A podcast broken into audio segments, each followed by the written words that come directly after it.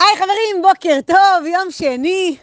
וואלה, תשמעו, לקח לי זמן להניע את השבוע, אתמול הייתי מה זה אאוט, אני לא יודעת אם שמעתם ב, באמת בערך היומי שלי, אבל הייתי חצי כוח, והיום אני מרגישה שהשבוע מבחינתי רק מתחיל, וככה חזרתי לחיים.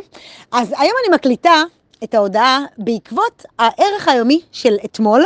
למעשה זה בעקבות uh, שתי uh, תגובות שקיבלתי על הערך היומי, משני גברים, אחד חבר טוב ואחד uh, מישהו שאני מכירה מכאן מהקבוצה, שאני מאוד מעריכה אותו, ובאמת כל אחד אמר את אותו דבר בדרכו שלו, והחבר הטוב שדיברתי איתו בטלפון, אז הוא אמר כאילו, הוא אמר לי, תקשיבי, הקשבתי היום לערך היומי וזה, ואני רואה שהפרפקציוניזם שלך קופץ שם וכולי, ודיברנו על זה. והבחור השני, הוא פחות מכיר אותי לעומק, אבל הוא אמר, הוא אמר, תראי, הקשבתי לערך היומי ואני מת עלייך ואני מתחבר ואני אין, אני איזה, הכל אש. אבל הוא אומר, אבל זה בסדר, אם בן אדם, הוא אומר, גם אני כאילו יצאתי ואכלתי מלא ושתיתי אלכוהול והחלטתי שאני לא קם בבוקר, אז אני לא קם בבוקר והכל ממש בסדר. ואז אמרתי לו, וואלה, אתה ממש צודק.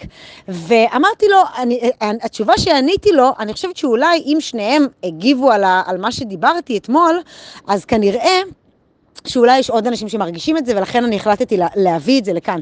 ומה שאמרתי לו, אמרתי לו, תראה, קודם כל, אני בהתפתחות אישית. כלומר, עצם העובדה, מה שאני מביאה לכאן בסוף, זה דרך ההסתכלות שלי, איך שאני רואה את הדברים. אני לעולם לא אמרתי שזו הדרך הנכונה. אני לעולם לא אמרתי שזו הדרך היחידה. אני אומרת, מה, מה, מה לי קורה? עכשיו, הרבה פעמים גם יכול להיות שאני טועה. כלומר, הרבה פעמים יכול להיות שבאמת הפרפקציוניזם שלי זה שאני רוצה להגיד לעצמי, לא, את תקומי, לא יודעת מה, שישה ימים בשבוע, או שבעה ימים בשבוע. אז יכול להיות שלפעמים אפשר גם באמת, אפרופו חמלה עצמית, אז אפשר. אפשר. ולכן אני כל הזמן אומרת שאני בהתפתחות ובגדילה ובלמידה.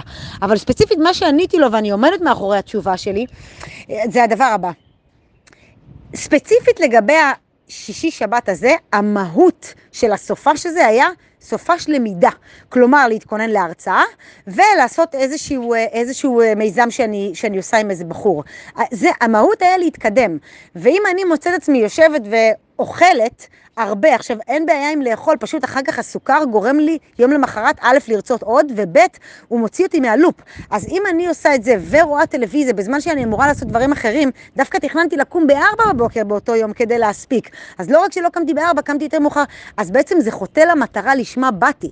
יש מצבים, וזה גם מה שהקלטתי, לא, אמרתי לו את זה, יש מצבים שפתאום אם אני מחליטה שאני יוצאת בערב, או פתאום יש חתונה לחברה או משהו כזה, אז אני אומרת מראש, מחר אני לא קמה.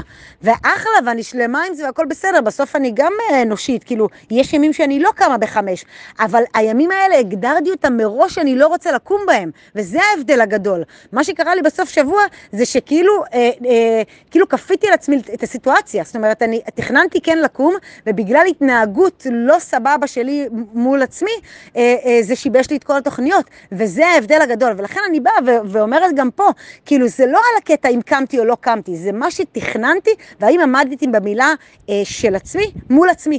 זה, זה בעיניי הסיפור הגדול. ו...